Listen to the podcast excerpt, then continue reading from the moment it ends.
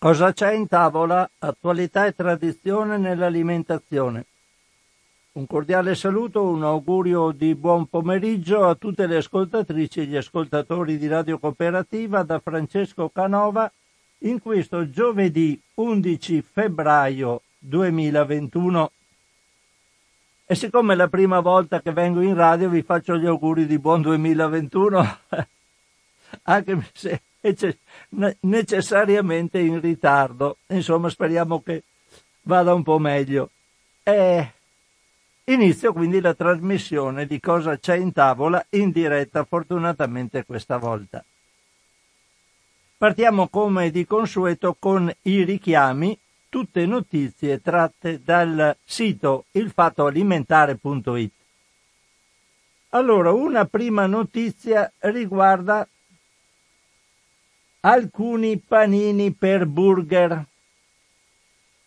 Una notizia firmata da, come tutti gli articoli, credo, su questo argomento da Giulia Crepaldi, la quale ci dice che Coop ha diffuso il richiamo di alcuni lotti di panini per burger senza glutine biologici a marchio Panito per presenza di livelli di, ossi, di diossido di etilene superiori al limite di legge nei sesi di sesamo contenuti nel prodotto. Come vedete continuano ancora le notizie riguardanti l'eccesso di biossido di etilene nei semi di sesamo.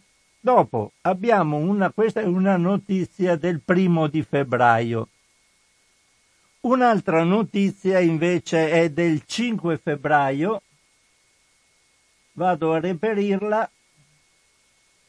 E qui si parla di due prodotti, credo. Allora, eh, sempre grissini tipo 0 polesani al sesamo per il solito motivo e poi un richiamo del Ministero della Salute che ha segnalato un lotto di galantine di polpettone a marchio King per la presenza accidentale di pistacchio derivante da materia prima non dichiarato in etichetta. Quindi il problema è per gli intolleranti o gli allergici ai pistacchi che non possono mangiare questo tipo di prodotto. Questa galatina e polpettone a marchio King.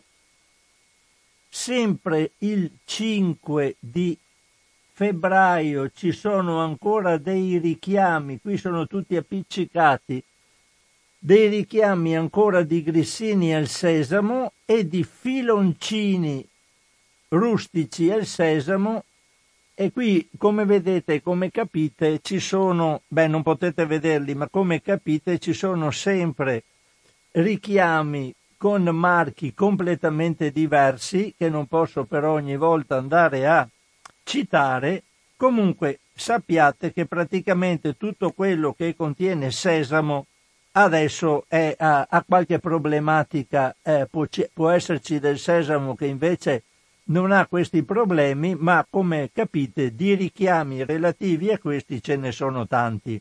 Quindi salto anche tutti gli altri relativi al sesamo che ho qui nella mia lista e vado invece ad un richiamo del 9 febbraio ed è proprio l'ultimo che avevo preso prima quando avevo messo a punto le mie notizie che riguarda invece del salmone affumicato.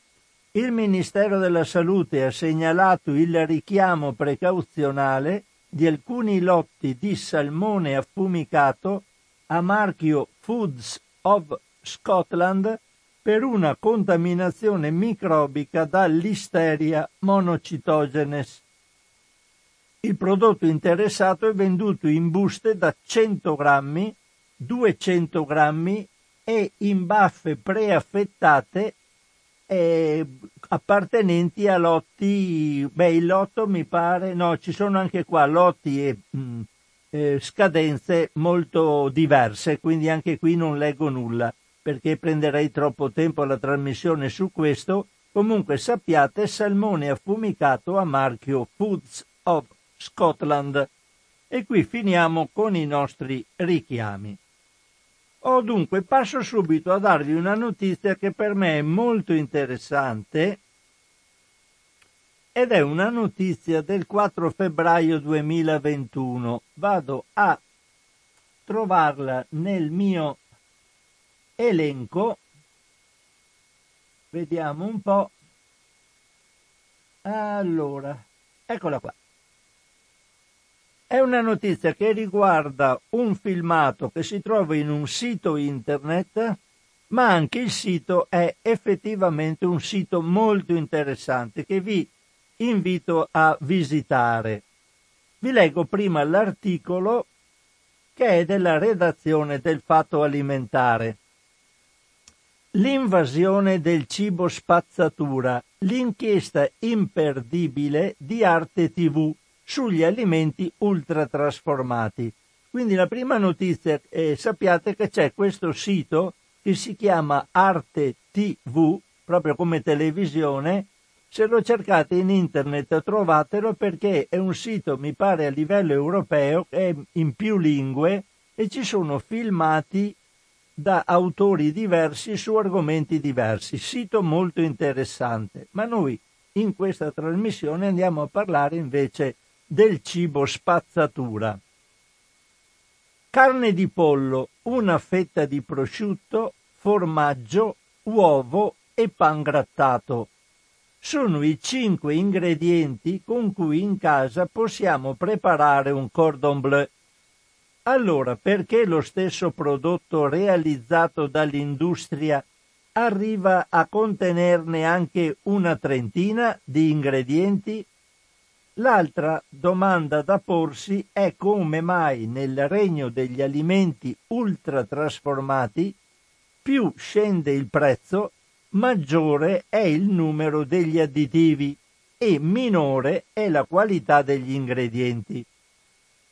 La storia di un cordon bleu dalla formulazione all'assaggio fa da sfondo all'inchiesta sull'industria alimentare e il cibo spazzatura di Martin Blanchard e Maud Gangler, trasmesso da Arte TV. Questo filmato è un filmato francese, quindi la lingua è il francese, però ci sono i sottotitoli in italiano, come tutti gli altri. In 90 minuti l'invasione del cibo spazzatura, quindi dura un'ora e mezza, ma è bellissimo. In 90 minuti l'invasione del cibo spazzatura porta lo spettatore dietro le quinte dell'industria raccom- raccontando come la ricerca di prodotti sempre più convenienti abbia portato all'invasione del cosiddetto cibo spazzatura e ciò che comporta.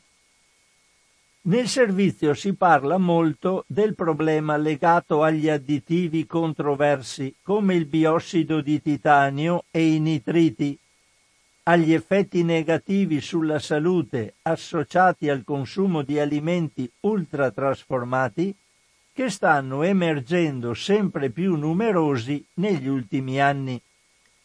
Il servizio parla anche del Nutri-Score, sapete quel sistema di etichettatura a semaforo, e di Yuka, che è quell'app della quale abbiamo già parlato, che è scaricabile sul telefonino. Quindi si parla nel servizio di Nutri-Score e di Yuka, i due sistemi in uso in alcuni paesi per classificare il cibo industriale.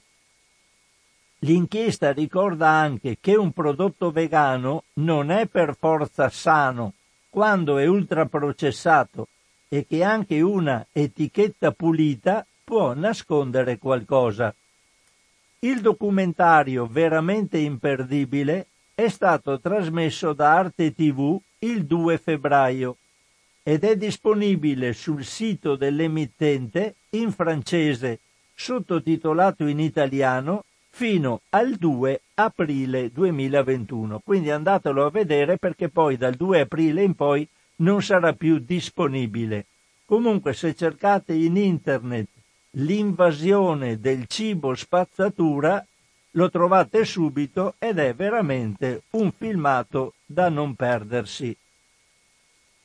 Fatelo vedere a quante più persone possibile, che è utilissimo. Passiamo adesso ad altri argomenti naturalmente. Allora, andrei, eh, una notizia interessante, anche se solo per curiosità, ma mi ha lasciato un po' perplesso. La zecca dello Stato ha fatto delle monete col simbolo della Nutella.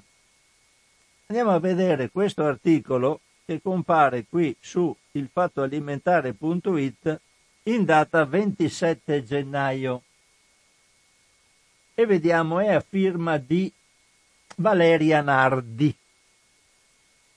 Dice Valeria Nardi, anzi non lo dice lei ma lo riporta.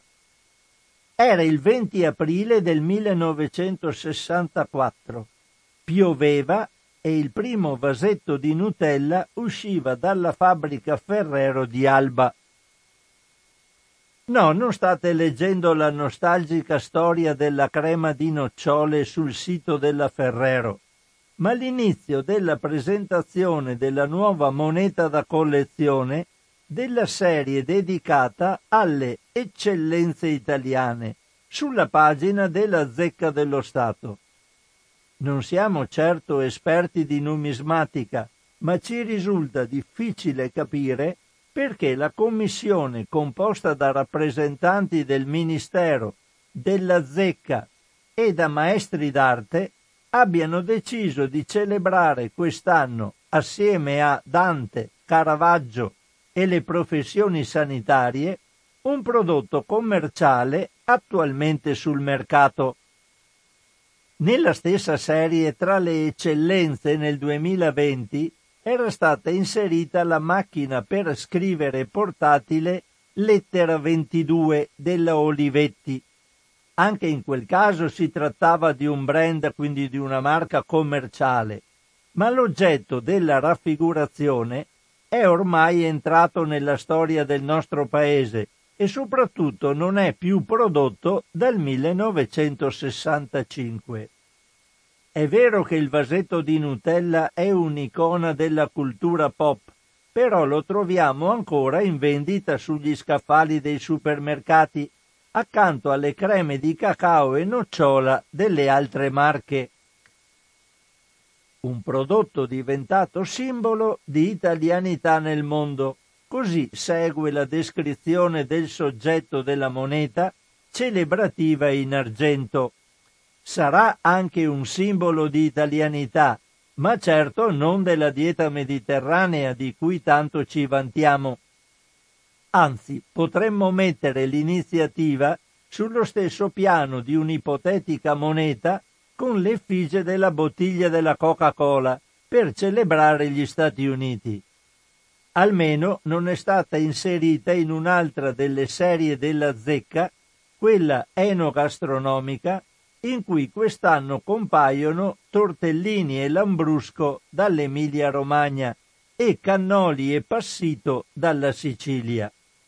Sarà forse dovuto alla sua composizione nutrizionale o e o all'origine degli ingredienti? Lo zucchero rappresenta quasi il 55% del vasetto, seguito dall'olio di palma con un 23%, derivante dal sud-est asiatico, nocciole 14% dalla Turchia e infine il cacao che arriva probabilmente dall'Africa. È stata lanciata anche una petizione su change.org dal collezionista Renato Ongania che chiede di togliere la Nutella dalle monete della Repubblica Italiana, perché secondo lui è intollerabile che si metta un brand commerciale sul conio dello Stato.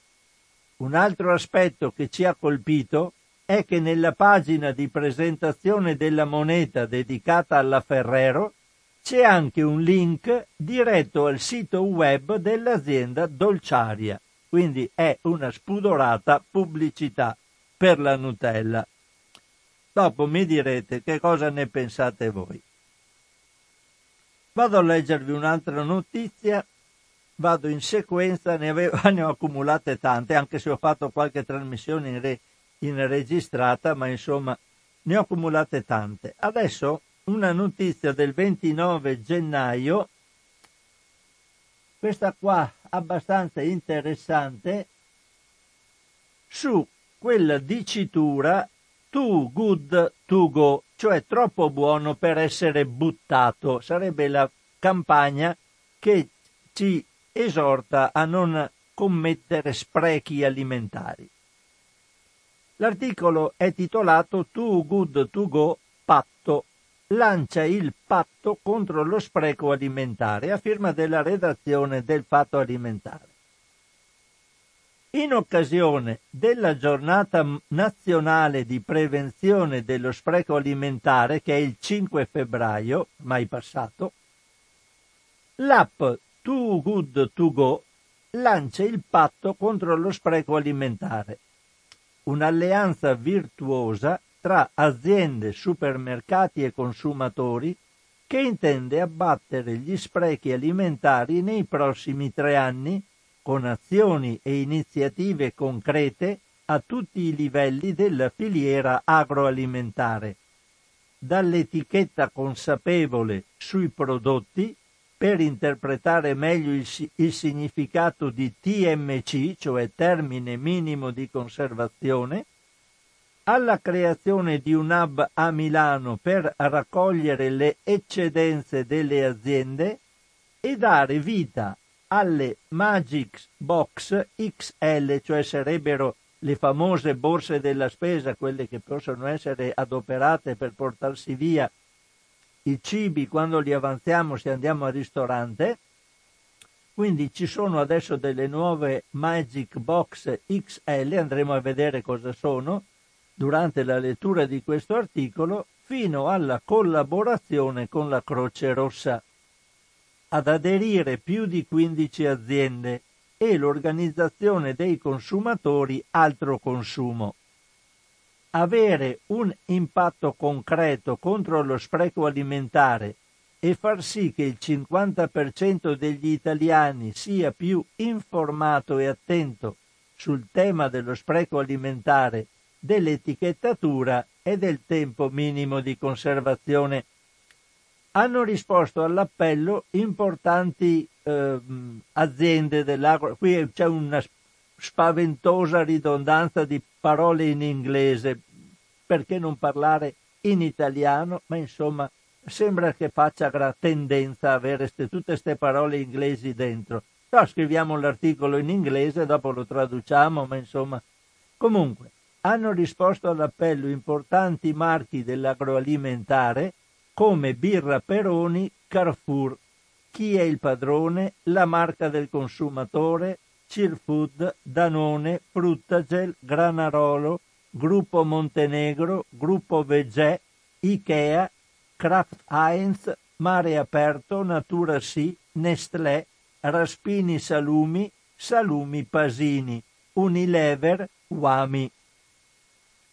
Too Good To Go prevede una serie di azioni chiave basandosi su cinque punti fondamentali che sono etichetta consapevole, azienda consapevole, consumatore consapevole, supermercato contro lo spreco e fabbrica contro lo spreco. Le aziende potranno sottoscrivere quali tra i punti proposti portare avanti per sensibilizzare dipendenti, consumatori e migliorare la propria filiera. L'etichetta consapevole sarà il primo passo operativo del patto. Rappresenta una priorità, considerando che il 10% dello spreco alimentare in Europa deriva proprio da una errata interpretazione delle etichette.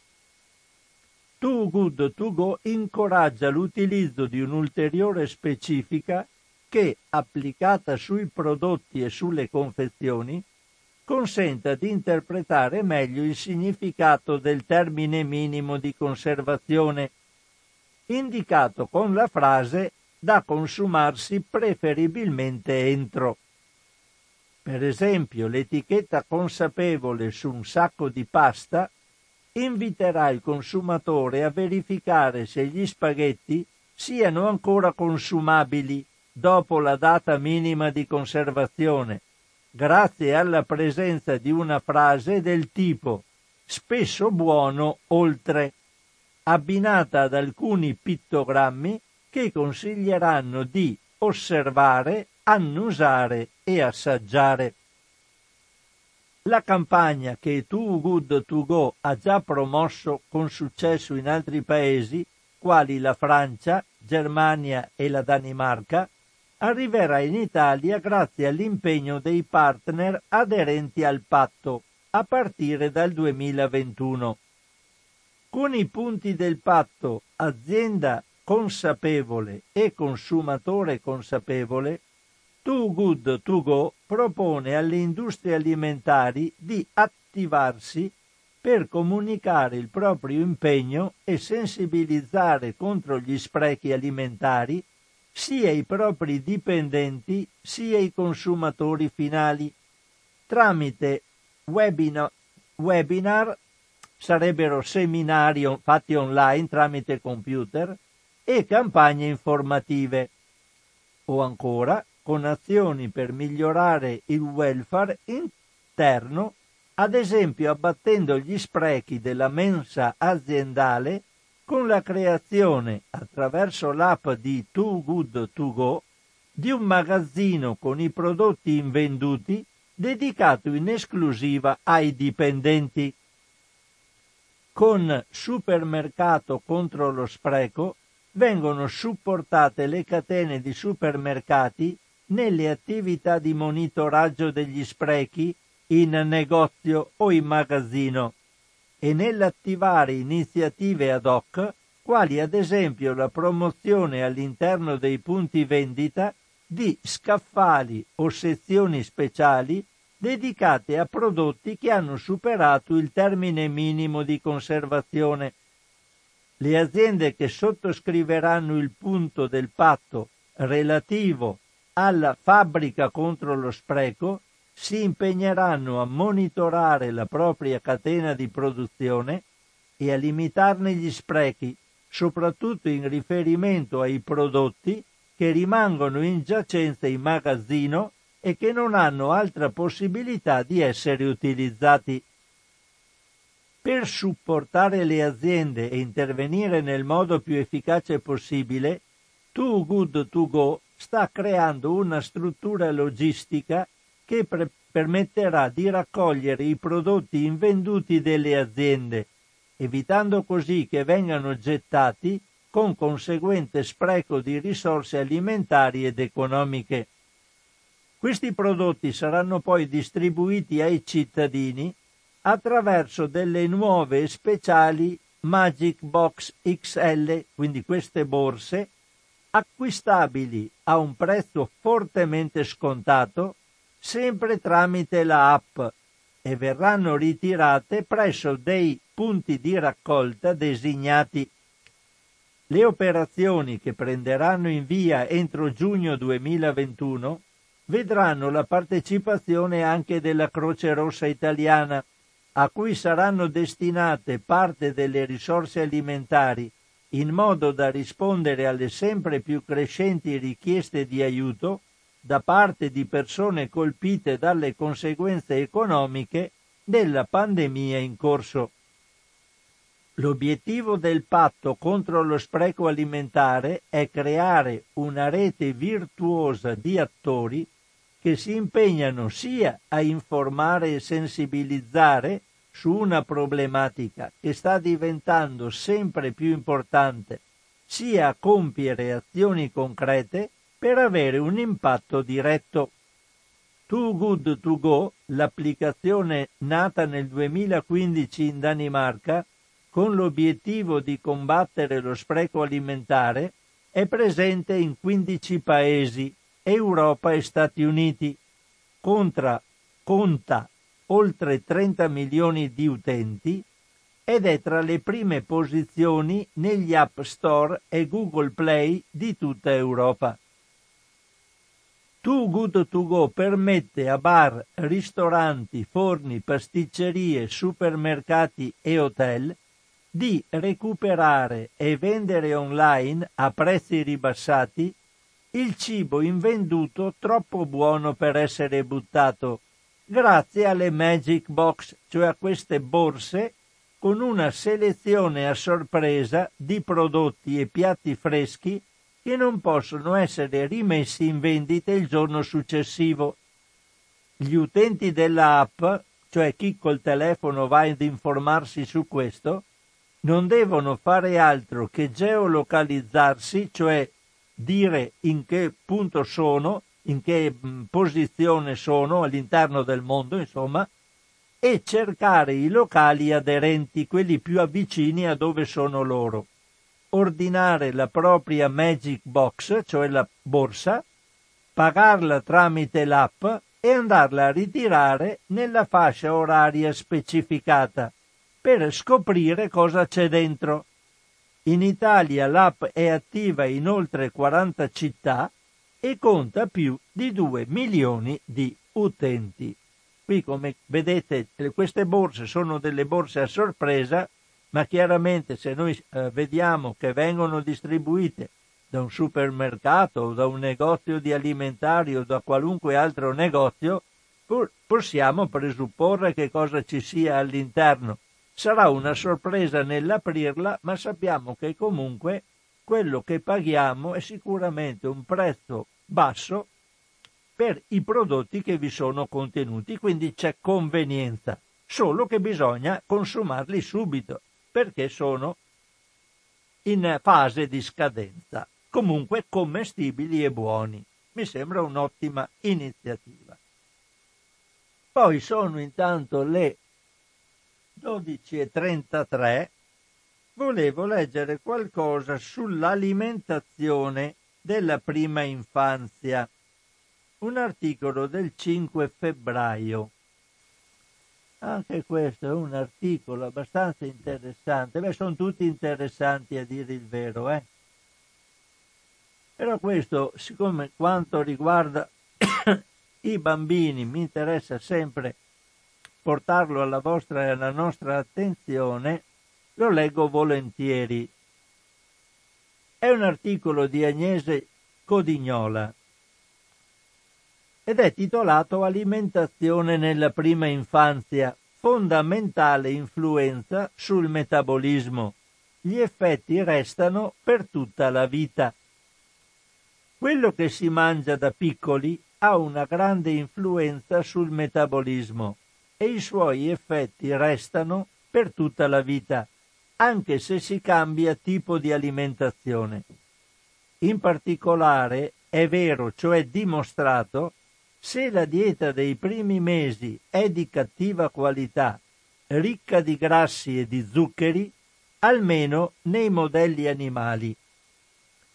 Secondo uno studio pubblicato sul Journal of Experimental Biology dai ricercatori dell'Università della California di Riverside, il microbiota intestinale, cioè quell'assieme di microorganismi che ognuno di noi ha all'interno del proprio intestino, è profondamente influenzato da una dieta occidentale assunta nel primo periodo della vita. E anche se in seguito essa migliora, dal punto di vista della qualità non ci sono cambiamenti altrettanto evidenti nelle specie che colonizzano l'intestino. In pratica, quando diamo da mangiare a un bambino in un certo modo all'inizio del suo percorso di vita, gli creiamo questa microflora intestinale che poi, anche se il cibo nel tempo verrà migliorato, difficilmente cambierà, perché ormai è impostata. Torno all'articolo.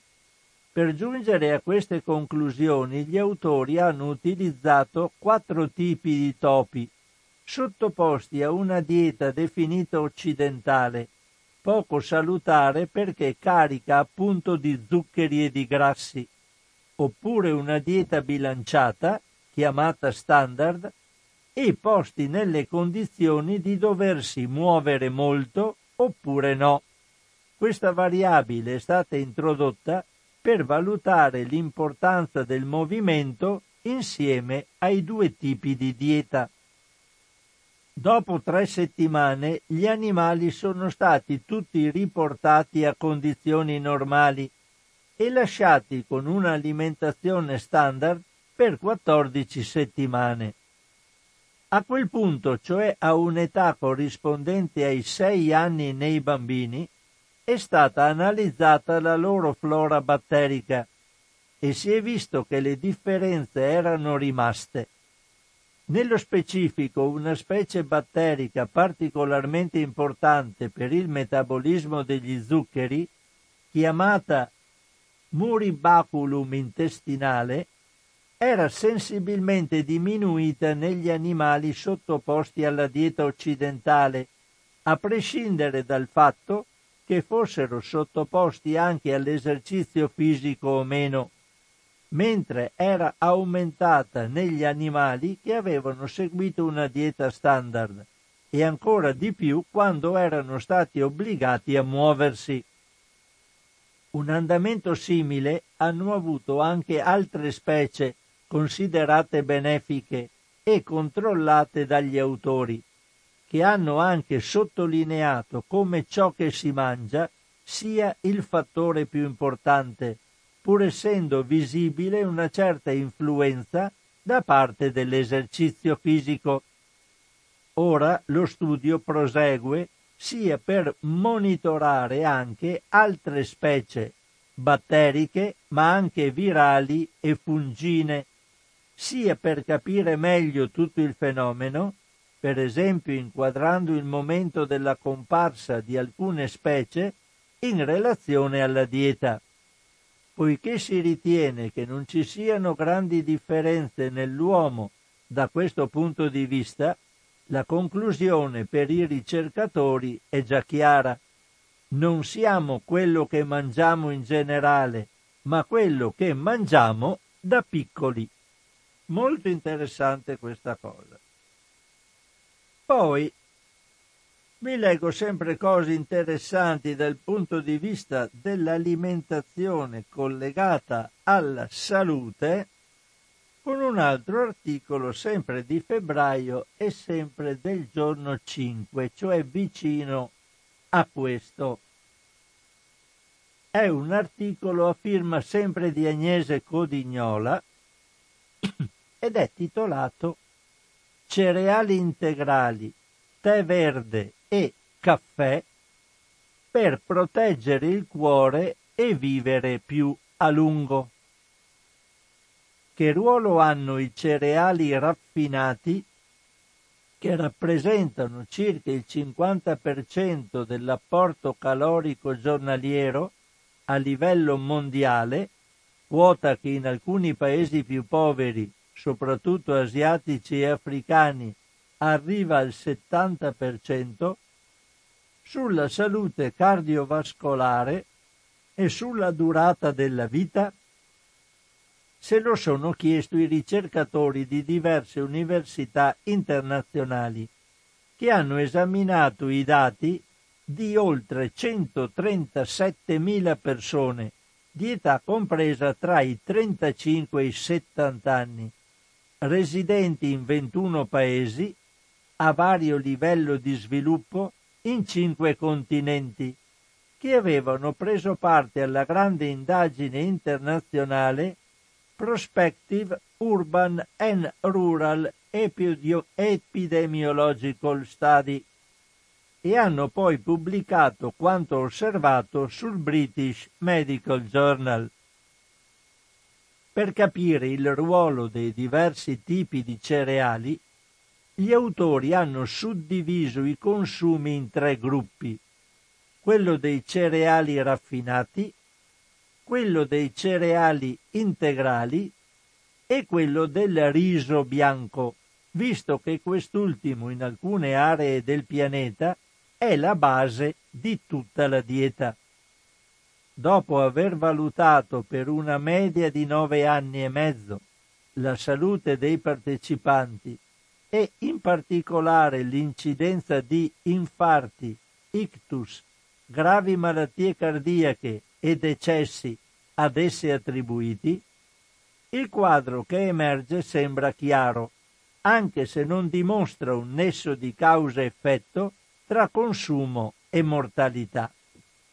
Infatti, chi assume più cereali raffinati, e cioè 350 grammi al giorno, pari a 7 porzioni da 50 grammi, ha un rischio di morte per patologie cardiovascolari più alto del 27% rispetto a chi ne consuma di meno, e cioè inferiore a 50 grammi al giorno. E un rischio di sviluppare le stesse malattie del 33%. Inoltre, in generale, chi assume più cereali raffinati ha anche un rischio di ipertensione più alto e la conclusione non può quindi che essere un invito agli Stati a promuovere meglio e più convintamente il consumo di prodotti integrali. Altri componenti della dieta che esercitano un'azione protettiva nei confronti delle malattie cardio e cerebrovascolari soprattutto per chi ne ha già avuta una e teme ricadute, sono il tè verde e il caffè. Lo dimostra un altro studio, questa volta condotto in Giappone su 46.000 persone di età compresa tra i 40 e i 79 anni, che avevano preso parte al Japan Collaborative Cohort Study for Evaluation of Cancer Risk Study, condotto in 45 comunità. I risultati pubblicati su Stroke hanno infatti messo in evidenza il grande potere protettivo di entrambi, quindi del tè verde e del caffè. Anche in questo caso i partecipanti sono stati suddivisi in tre gruppi. Chi aveva avuto un infarto, chi aveva avuto un ictus e chi non aveva avuto nessuno dei due. E di tutti è stato misurato il consumo di tazze di tè verde da 100 ml e di caffè da 150 ml. Quindi fanno i caffè lunghi. Ecco i risultati principali. Per chi assume almeno 7 tazze di tè verde al giorno e ha avuto un ictus, il rischio di morte è inferiore del 62% rispetto a chi lo beve saltuariamente. Quindi un consumo elevato di tè verde per chi ha avuto un ictus gli diminuisce del 62% il rischio di morte. La stessa associazione è stata osservata anche tra chi ha avuto un infarto mentre tra i controlli non sono emersi effetti significativi, cioè quelli che non erano, avevano avuto patologie. Per quanto riguarda il caffè, gli ex infartuati mostrano una diminuzione del rischio di morte del 22%, associato al consumo di una tazza al giorno, rispetto a chi non beveva caffè. Le persone senza una storia di ictus o infarto, invece, hanno una riduzione del rischio di morte del 14% con l'assunzione di una tazza di caffè al giorno. Quindi l'effetto è decisamente più forte, protettivo, diciamo, per quelli che hanno avuto già patologie. Quindi il tè verde sembra particolarmente efficace in chi ha già avuto eventi cerebro o cardiovascolari gravi, ma non negli altri. Invece il caffè, anche in dosi moderate, sembra essere benefico per chi ha avuto un infarto e chi non ha un rischio specifico, ma non per chi ha avuto un ictus. L'effetto del tè verde, secondo gli autori, potrebbe essere potenziato dal fatto che in Giappone di solito si beve senza zucchero né latte, al contrario del caffè. Resta da capire quali siano le sostanze più strettamente associate agli effetti protettivi, e non si può dimenticare che si tratta anche in questo caso di uno studio osservazionale che non dimostra relazioni causali. Tuttavia, come per il precedente, le dimensioni del campione autorizzano a pensare che l'efficacia sia reale, come del resto è emerso per altre malattie come alcuni tumori, il cui rischio è risultato ridotto per chi consuma abitualmente queste due bevande. Quindi tè verde e caffè sono protettivi, nello specifico molto più protettivi per chi ha già avuto una patologia pregressa. Quindi utile, beviamoci se abbiamo avuto un ictus o un infarto, tanto tè verde che ci fa bene e ci protegge. Vediamo un po'. Oh, sì, apro le linee a disposizione di voi ascoltatrici e ascoltatori perché sono ormai le 12 e 47 minuti, quindi chi vuole intervenire in diretta lo faccia pure al consueto numero 049 880 90 20. Ecco la prima telefonata, pronto? Sono il primo disturbatore. Ciao, ciao Marco, Francesco ciao. Paramarco, ciao, bentornato Marco, in diretta. Grazie mille, grazie. Senti una cosa, allora vediamo eh, perché ti ho seguito dalle 12 e un quarto fino sì. ad ora. Allora, cose, allora, l'ultimo argomento del tè, il tè, il tè verde fa molto bene. Io uso il tè bancia, eh, eh, si scrive banca, che che praticamente è un tè che ha poca eh, eh, teina, insomma, poco eccitante, però fa molto bene, dicono che faccia molto bene sia per, per i, i, tumori esatto, anche, fa fare anche per il resto e anche per cosa ma volevo parlare della Nutella che ci hai, sì. ci hai detto cosa ne pensiamo allora io sai come la penso, eh, il potere delle, delle, multinazionali che arrivano dappertutto a fare la pubblicità anche.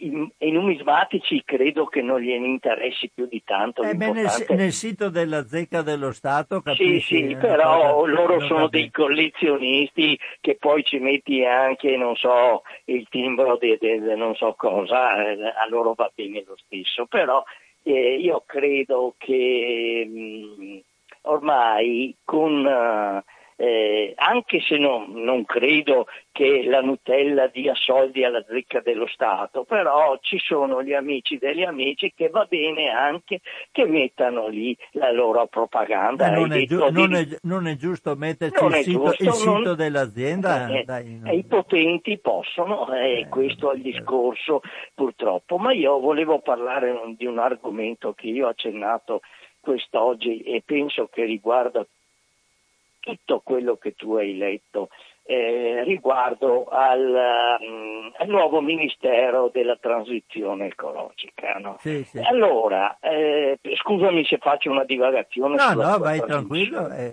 eh. Ma eh, io questa mattina ho detto eh, per radio che l'importante è come verrà gestita e poi ho sentito i, molti ascoltatori dire questo, che eh, il discorso era una propaganda per il Partito 5 Stelle, che sarà anche vero, senz'altro, dico, però si perde di vista, come è stato fatto anche in Francia, si perde di vista sempre se la cosa è buona o non è buona, perché ovviamente qua riguarda anche le industrie alimentari, non sono quelle automobilistiche, ma il, non si può avere un ministero del, dell'ecologia che viaggia in un certo livello e l'industria in un altro. Possiamo prendere anche l'Ilva di Taranto per fare un esempio, perché l'Ilva di Taranto da una parte ti dice c'è il lavoro, dall'altra parte o lavori eh, o crepi, cioè, non è più possibile, bisogna,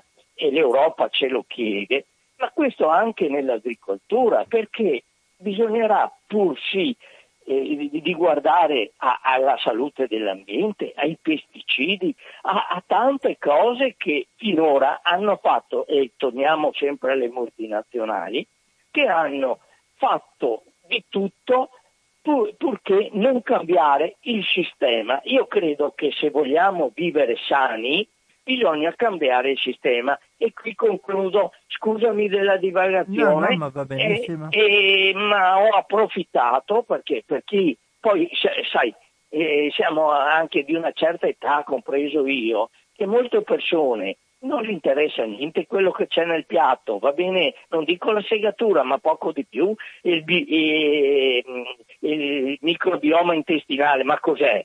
Eh, io credo che bisogna anche guardare avanti, cambiarci un momentino. Eh, ma per, non solo per noi, eh, per, tutto, per, i, per, i, nostri figli, i nostri certo, nipoti. Se vogliamo eh, loro bene, sì. Ma certo, ma sai, siamo molto diventando vecchi molti diventano anche egoisti. Egoisti, non... è vero, ecco. è vero, è vero. Ti concludo qui, scusami Va se bene. ho divagato. Nessun problema Marco. Buona giornata ciao, e grazie ciao. della trasmissione. Ciao. ciao, ciao.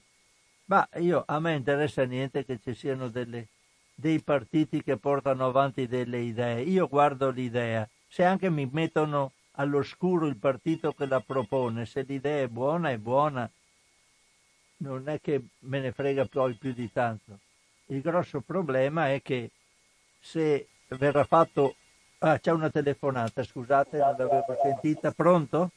Eh, pronto, sono Loredana, mi sente bene? Sì, certo Loredana. Ecco, allora io chiamo Da dove da chiami Mestre, Loredana? Mestre Mestre Carpenedo. Sì, ciao Loredana. Ecco, allora, ehm, allassandomi al discorso eh, precedente di Marco, io ho trovato il mese scorso in Terra e Acqua un articoletto eh, dove mm, è scritto, ehm, il tutto era preso da Salvagente, sì. e dice in sette spaghetti su 20 abbiamo trovato glifosato.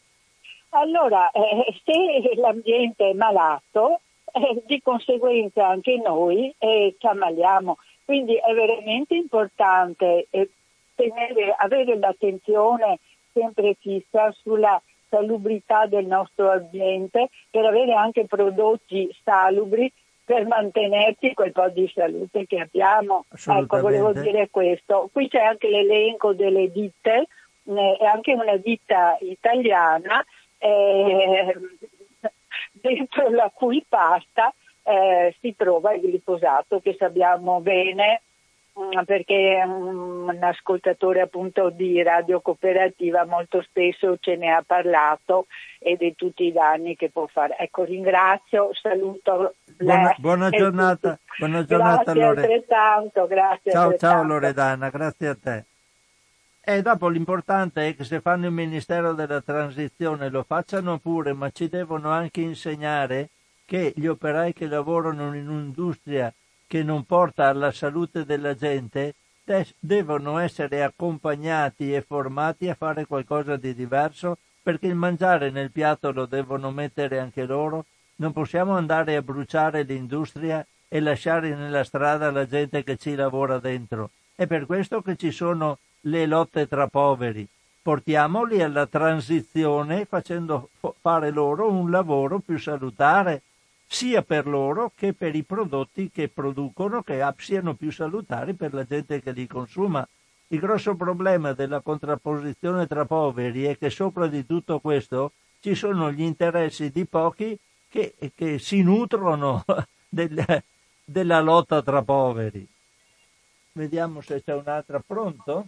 Pronto, ciao Francesco, sono Gianluigi. Ciao Gianluigi. Pronto carissimo. Allora, eh, niente, mi dispiace, ma io entre... non ti ho ascoltato molto perché sono entrato adesso in Nessun cucina problema. da poco, Nessun ma problema. però ho sentito l'ultimo intervento di Marco e della signora, eh, che sono diciamo temi importantissimi. E quindi il discorso politico del Recovery Fund e del ministero nuovo che, sul quale i 5 Stelle insistono, ma che ha, che ha già costruito Macron in, eh, in Francia. Ecco, è un ministero a mio parere molto importante, ma però deve contenere anche, siccome si chiama di transizione ecologica, attenzione, non energetica, perché l'energia è una delle parti che eh, diciamo eh, uno dei settori che possono interessare l'ecologia, quindi risparmio energetico, eccetera. A questo punto eh, questo eh, Ministero dovrebbe avere anche gli altri due settori che consumano energia e che so, praticamente producono grandissimi inquinamenti, che sono i trasporti e le, le, le, e la, e le abitazioni sostanzialmente e quindi, e quindi eh, dovrebbe essere come quello che ha fatto in Francia, comprendere anche questi settori. E allora si potrebbe fare una proposta coordinata anche verso l'effetto serra, in modo che tutti i settori vengano convertiti rapidamente al risparmio energetico, alla sostenibilità, certo. eccetera. Il problema eh, della, della, conversione, molti mettono il discorso della difficoltà di convertire le aziende, no? Questo non è vero, non è vero, perché noi abbiamo una, una, un una settore, una strategia che si chiama politi- politica economica Ebbene, e quindi attraverso la politica si possono valutare anche incentivi, indirizzi, eccetera. Non dobbiamo dimenticare che per esempio Roosevelt in America, quando ha voluto convertire l'economia da civile a economia di guerra, lo ha fatto in sei mesi. In sei mesi non si poteva più comprare le automobili come privati, tutte le aziende tessili facevano abiti per i militari, le industrie meccaniche eh, producevano trattori invece che automobili, eccetera, eccetera, eccetera. Quindi c'è tutta una strategia di conversione che deve essere indirizzata, ma su una visione, e la visione è quella del non ridurre la terra a una cloaca sostanzialmente, come si è riusciti a fare da parte dei competenti, e qua mi fa una rabbia terribile quando parlano di competenze, ma competenze per fare cosa? Per devastare il pianeta, per creare accumuli e concentrazioni di ricchezza, ecco, per fare cosa? Quindi dobbiamo innanzitutto, come dovrebbe essere questo eh, nuovo ministero, eh, seguire una visione, una visione che può essere della decrescita eh, regolamentata.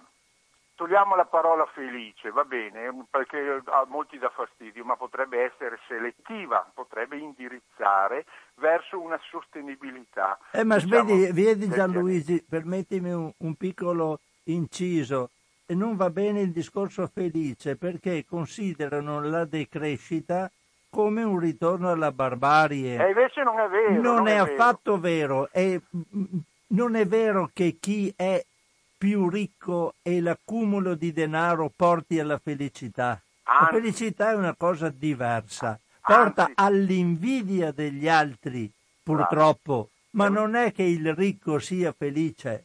Certo. Non è, è vero. È un ben avere e non un benessere. Bravo, si dice. proprio così. È un ben avere. E infatti da anni, noi, io sono dentro nel movimento MDF, della decrescita, ecco, eccetera, anche perché eh, eh, da anni si fanno delle statistiche fra crescita del PIL o della ricchezza individuale e livello di soddisfazione. Eh. Ebbene, il livello di soddisfazione sta calando enormemente la soddisfazione della vita, sì, il piacere certo. di vivere. Hai capito? Perché la competizione, la rincorsa al consumo fine a se stesso, in gran parte inutile, non crea felicità.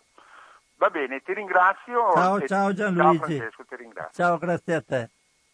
Grazie a te per, tua, per i tuoi interventi sempre molto puntuali.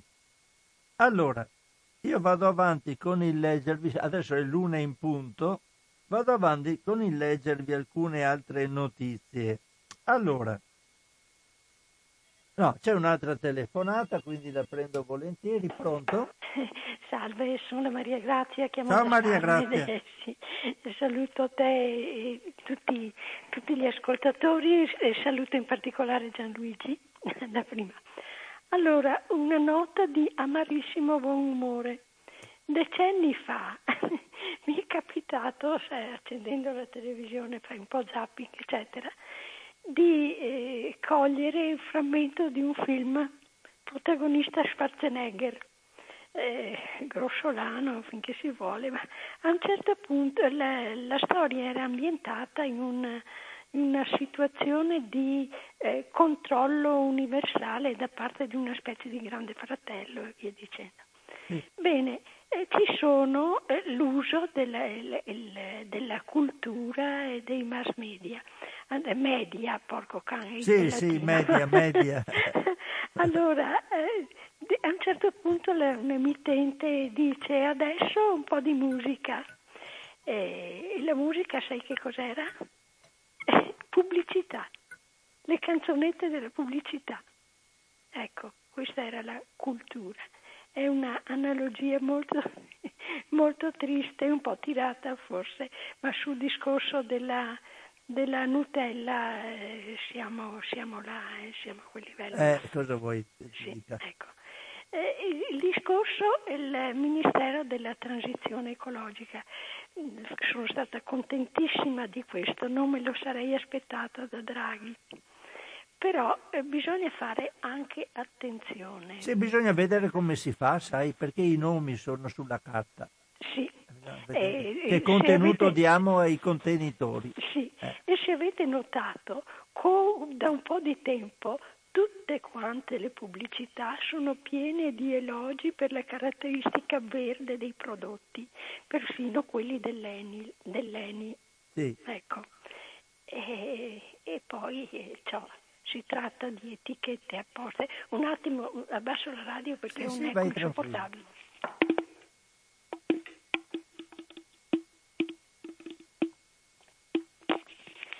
Ecco l'eco che sì, mi sì. ritorna mi toglie lucidità.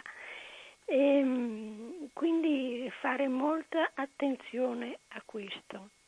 Eh, rigu- e bisogna anche in- capire che cosa si intende per eh, per transizione. Noi adesso racconto se non interesserà, ma insomma è un fatto accaduto, una bruttissima storia di un mini comitato ambiente a cui in, in occasione della necessità di rinnovare il regolamento di polizia rurale, il sindaco di una di una località aveva chiesto al Comitato Ambiente aiuto per questa cosa. Bene, nel Comitato Ambiente si è verificata una traumatica divisione che poi ha portato anche alla, alla fine, tristemente, di questo perché alcuni di questi comitati, la posizione logica sarebbe stata il Comitato Ambiente supporta mediante informazione, conoscenze, ma poi il compito di mediare fra le varie eh, esigenze non spetta al Comitato Ambiente. Il Comitato Ambiente mostra la strada da perseguire, la, la meta da raggiungere, la mediazione poi tocca all'ente pubblico. Non so se mi sono spiegata. Penso che sia abbastanza chiaro, non ha compiti politici il Comitato Ambiente.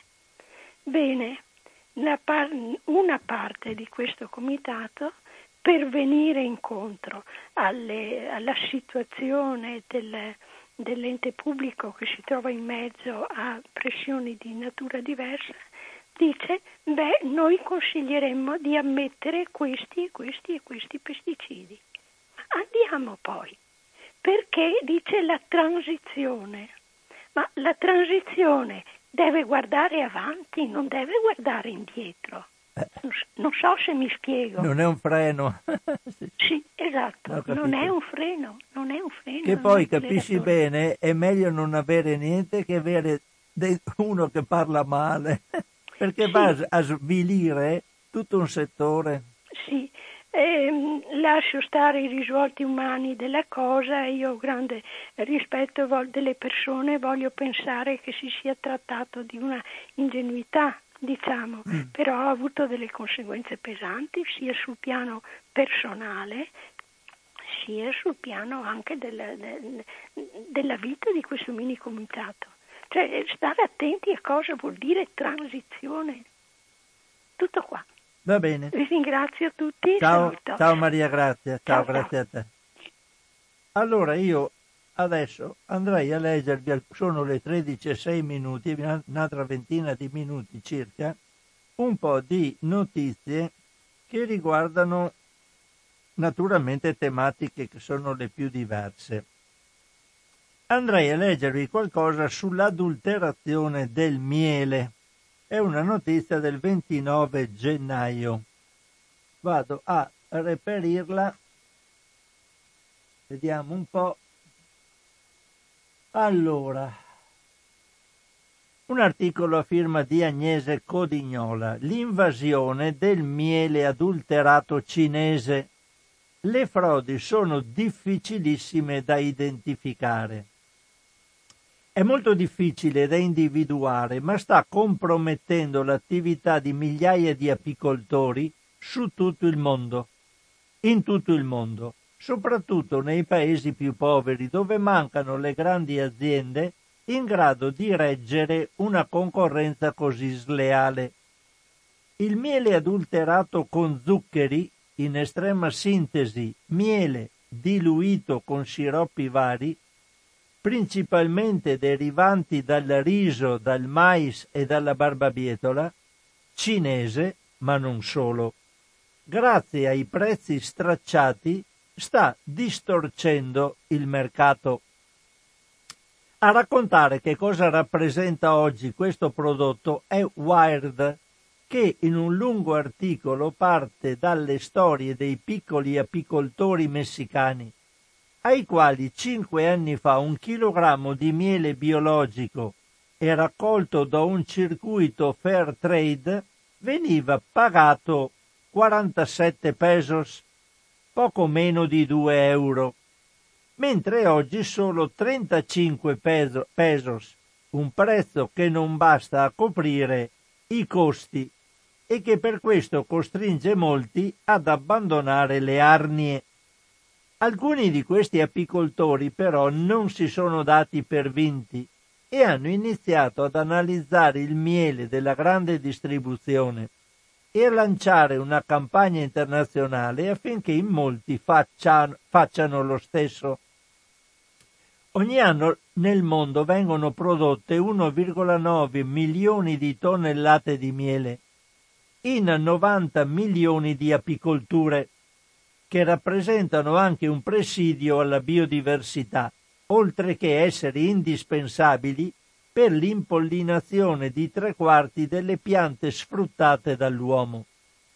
Ma il loro numero sta calando a causa della moria degli insetti, ma anche dei prodotti cinesi. La Cina, infatti, primo esportatore mondiale e produttore di un quarto del miele venduto globalmente, non vieta la diluizione e anzi sostiene i prodotti diluiti con una rete di aziende del distretto di Zhejiang, dove si trovano fianco a fianco quelle della lavorazione del miele e quelle della produzione di sciroppi di mais e riso. Alibaba, la più grande piattaforma di vendita online, pubblicizza uno sciroppo di glucosio industriale per miele che costa pochissimo, 85 centesimi di euro al chilo.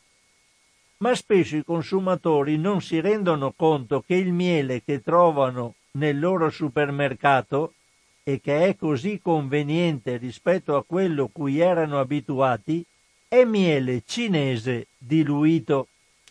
L'estensione del problema appare evidente ogni qualvolta la si vada a misurare.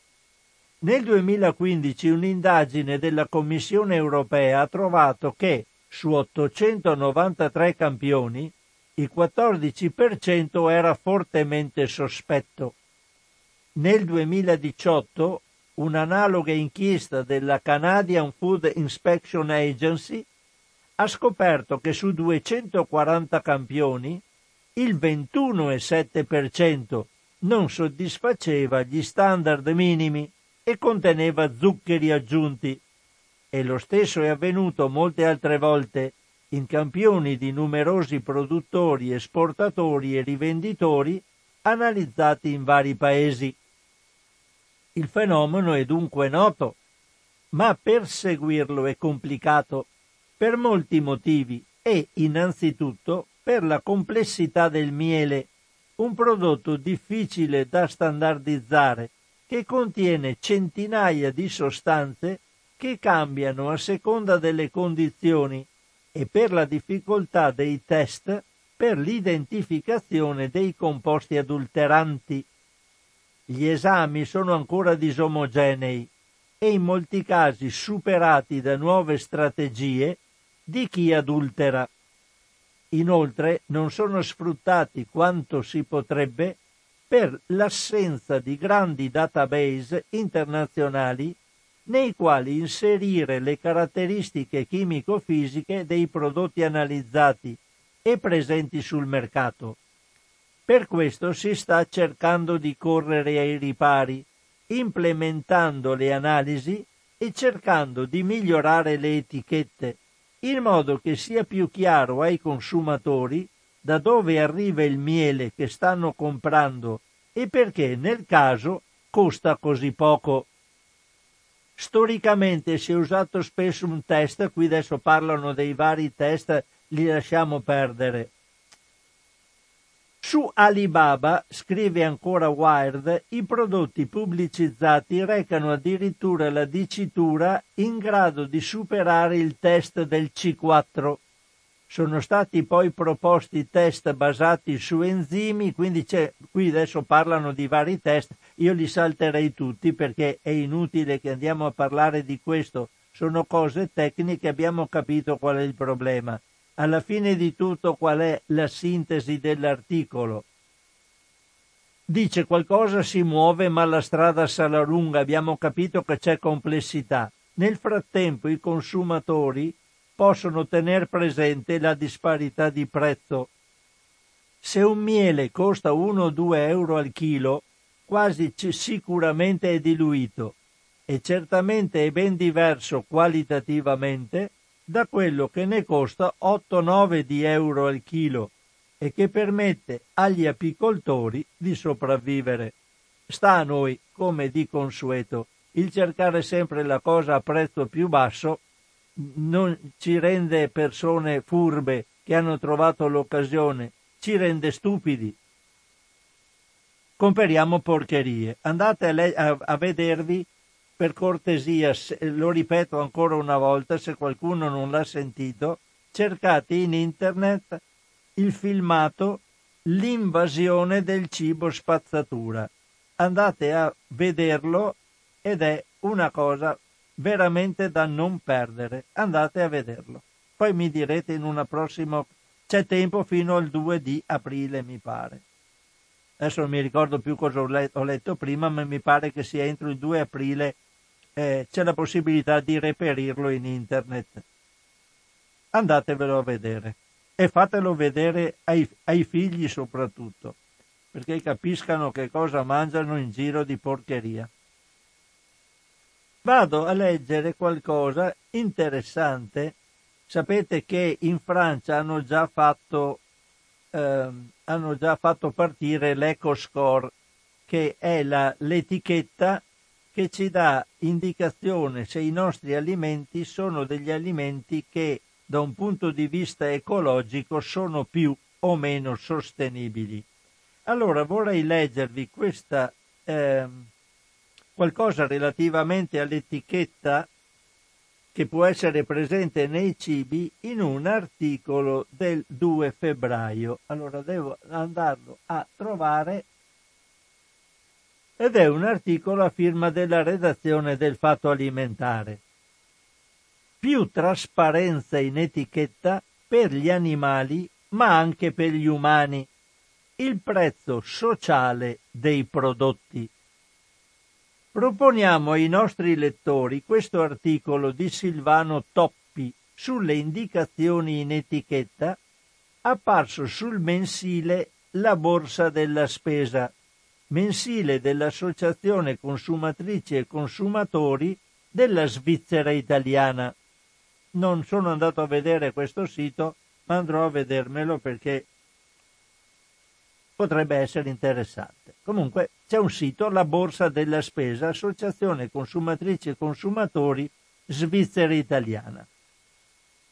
Forse regaleremo e ci regaleranno maglioni merinos dalla lana molto fine e pregiata, ed è probabile che troveremo anche l'indicazione malesing free, un'indicazione misteriosa per molti, per avvertirci che non si è scuoiata la pelle e la coda della zona perianale dell'animale, scorticandolo vivo con apposite tenaglie senza anestetici, per ridurre l'infezione di larve e assicurarsi così un bello pregiato ereditizio.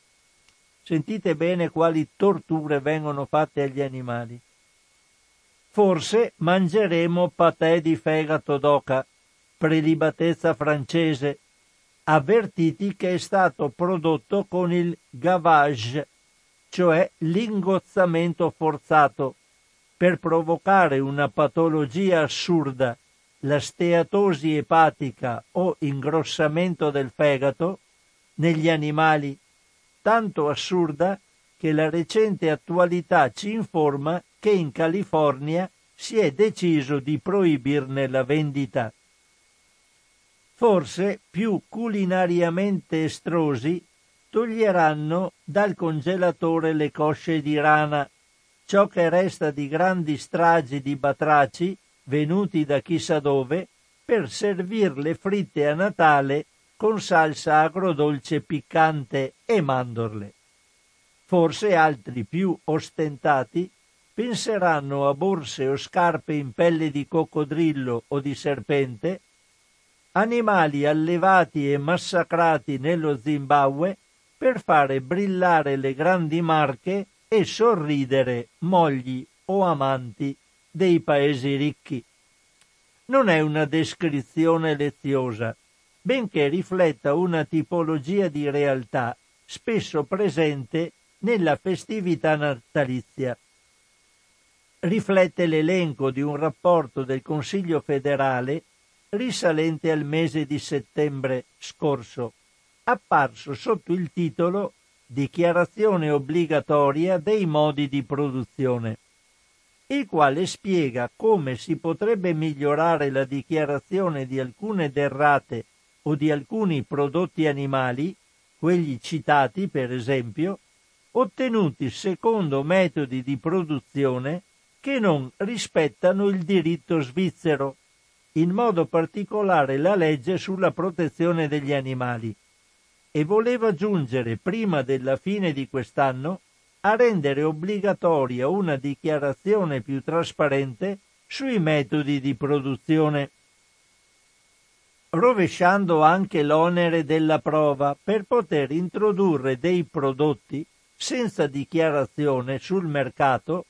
spetterà al produttore venditore dimostrare la veridicità delle informazioni c'è anche un'aggiunta da rilevare. Entro il 30 giugno del 2021 il Dipartimento federale dell'interno della Svizzera dovrà procedere ad un esame preliminare per rendere pure più trasparente la dichiarazione su alimenti derivanti da maiali castrati senza anestesia o alimenti prodotti con il ricorso a pesticidi proibiti in Svizzera. È buona e giusta l'azione che intraprende il Consiglio federale. Diventa ancora più condivisibile quando alle volte ci mostrano le immagini scioccanti degli allevamenti o delle torture inflitte agli animali. Deve essere quindi non solo necessario, ma obbligatorio informare il consumatore su che cosa succede e come avviene la produzione di quel determinato bene alimentare o di abbigliamento che ha come materia prima un animale, del quale si deve tutelare la dignità e il benessere come impone la legge federale. Questa è una domanda successiva che ci si può porre, e non solo per una questione di logica e di opportunità umana. C'è insomma la necessità di una maggiore trasparenza anche nei confronti del consumatore sul trattamento o, brutta parola, sull'uso che si fa dell'uomo produttore. Un noto ricercatore e professore di economia, Brian Bill, ha sollevato recentemente questo tema con una proposta concreta. Sull'etichetta di ogni prodotto, a lato del prezzo di acquisto, deve figurare anche il suo costo sociale. Il ragionamento che sta alla base è semplice, è condivisibile o perlomeno ci interroga. Tutti in un modo o nell'altro non possiamo tollerare le ineguaglianze, anche quelle che non ci colpiscono direttamente. Oggi ormai a tutti i livelli, anche nelle organizzazioni internazionali, si concorda persino nel sostenere che la diseguaglianza, crescente in termini di benessere, disparità di reddito, qualità di vita, è la morte dell'economia, perché la soffoca e la deprime, ed è anche sempre più la rovina della democrazia. C'è però sempre uno scarto tra il livello di ineguaglianze che si alza e le buone intenzioni che non si manifestano. Due punti essenziali vanno quindi rilevati. Il primo. I prezzi del mercato non tengono conto di queste ineguaglianze. È ciò che gli economisti chiamano esternalità. Che cos'è un'esternalità? È in pratica un costo che non si paga, che è riversato su altri. Ma come ci sono delle industrie che inquinano senza pagare un centesimo per le conseguenze ambientali e sanitarie che generano, scaricando i costi all'esterno su altri, ci sono anche imprese che praticano l'inquinamento sociale in tutta libertà e impunità. Il secondo, l'inquinamento sociale è un costo sociale riversato all'esterno, su altri. Sta ad esempio nello sfruttamento della manodopera e nel mantenimento di salari da fame, nelle condizioni di lavoro impossibili, nella distruzione di famiglie, nella ripartizione dei proventi ottenuti da un prodotto in cui a beneficiarne è solo una parte, produttore, ma anche il consumatore di riflesso per i prezzi insinceri o disumani e a danno di un'altra parte lavoratori, coltivatori, intere nazioni. La domanda che ci si pone o ci si dovrebbe porre è quindi la seguente. Se avessimo nell'atto del nostro acquisto maggiori informazioni su queste ineguaglianze, non consumeremmo forse diversamente? Da qui la proposta di Brian Bill, noto economista. Bisogna com- comunicare accanto al prezzo del prodotto o del servizio anche il suo prezzo sociale, quindi il costo monetario del mercato per il cliente con accanto il costo sociale per tutta la collettività, in maniera sufficientemente semplice per essere compresa da ogni consumatore in modo che il costo sociale non sia più un'esternalità ignorata, ma un fattore da prendere in considerazione nella decisione dell'acquisto, pronti anche a spendere qualcosa di più pur di ridurre i costi sociali. Meno astratto di un simbolo o di un marchio o di una garanzia di sostenibilità, divenuti ora abili oggetti di marketing o di pubblicità. Le imprese che oggi utilizzano e vendono il termine sostenibilità sui loro prodotti, che non può essere solo una scappatoia ecologica, sarebbero obbligate a fare sul serio, a esporre dati verificabili, a essere economicamente trasparenti, anche sulla loro dichiarata responsabilità sociale. Quelle che non forniscono informazioni verificabili hanno qualcosa da nascondere e sarebbero sottoposte a forti pressioni, a inchieste giornalistiche e a danni di mercato. il consumatore sarebbe maggiormente responsabilizzato con cognizione di causa. Come combinare questa etichetta? Non sa di, utop- di utopia? Si stanno studiando varie possibilità, ma si risponde subito. Come si forniscono tutti i calcoli piuttosto astrusi per un consumatore comune sui contenuti anche chimici di un prodotto o sul numero delle calorie, oppure si pretende la certificazione dei metodi di allevamento e di produzione per i beni derivati da animali, perché non si potrebbe ad esempio utilizzare perlomeno la, lo scarto tra il salario più basso e il salario più elevato di tutte le persone implicate nello sviluppo, produzione, finanziamento, gestione, trasporto, marketing e vendita del prodotto o del servizio come possibile metodo per misurare il costo sociale e agire quindi con responsabilità sociale? Se tale indicazione accompagnasse il prezzo, sarebbe difficile ignorarla, non lasciarsi interrogare, non trarre qualche conclusione come cittadino consumatore. Utopia o no, c'è perlomeno un aspetto positivo rilevato. Il prezzo di un prodotto non può mai essere solo quello di mercato e andrebbe analizzato in tutte le sue componenti, anche quelle umane.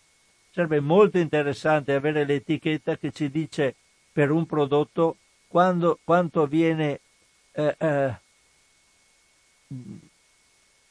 quando viene dato al produttore, quando viene dato all'intermediario, quanto viene dato al venditore finale per capire chi ci guadagna sulla vendita e sulla produzione di un prodotto. Dopo sta a noi come consumatori avere anche un'etica ne, negli acquisti, però se non lo sappiamo possiamo solo presumerlo, eh, abbiamo la coscienza che può stare in pace di più avendolo scritto su un'etichetta forse ti, ci porremo qualche domanda ulteriore.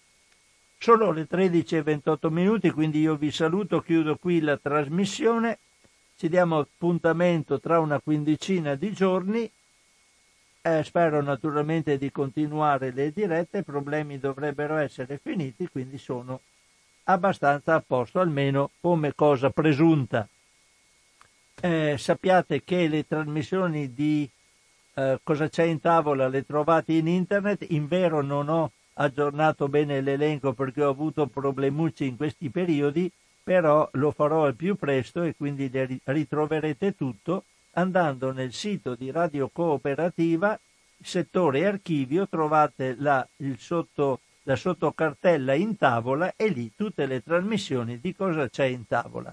Come dico di consueto, se andate sul sito di Radio Cooperativa date un'occhiata anche al settore nel quale sono esposti, esposte le metodologie per dare contributi alla nostra emittente che ha sempre bisogno di soldi per poter andare avanti. Sono termini crudi, però non possiamo fare a meno di citarli se vogliamo che questa radio funzioni ancora e continui a trasmettere. Quindi se ritenete che abbia delle caratteristiche positive che vi piacciono, date qualcosa alla radio per consentirci di andare avanti. Un caro saluto a tutti, una risentirci in una prossima occasione e restate all'ascolto di Radio Cooperativa.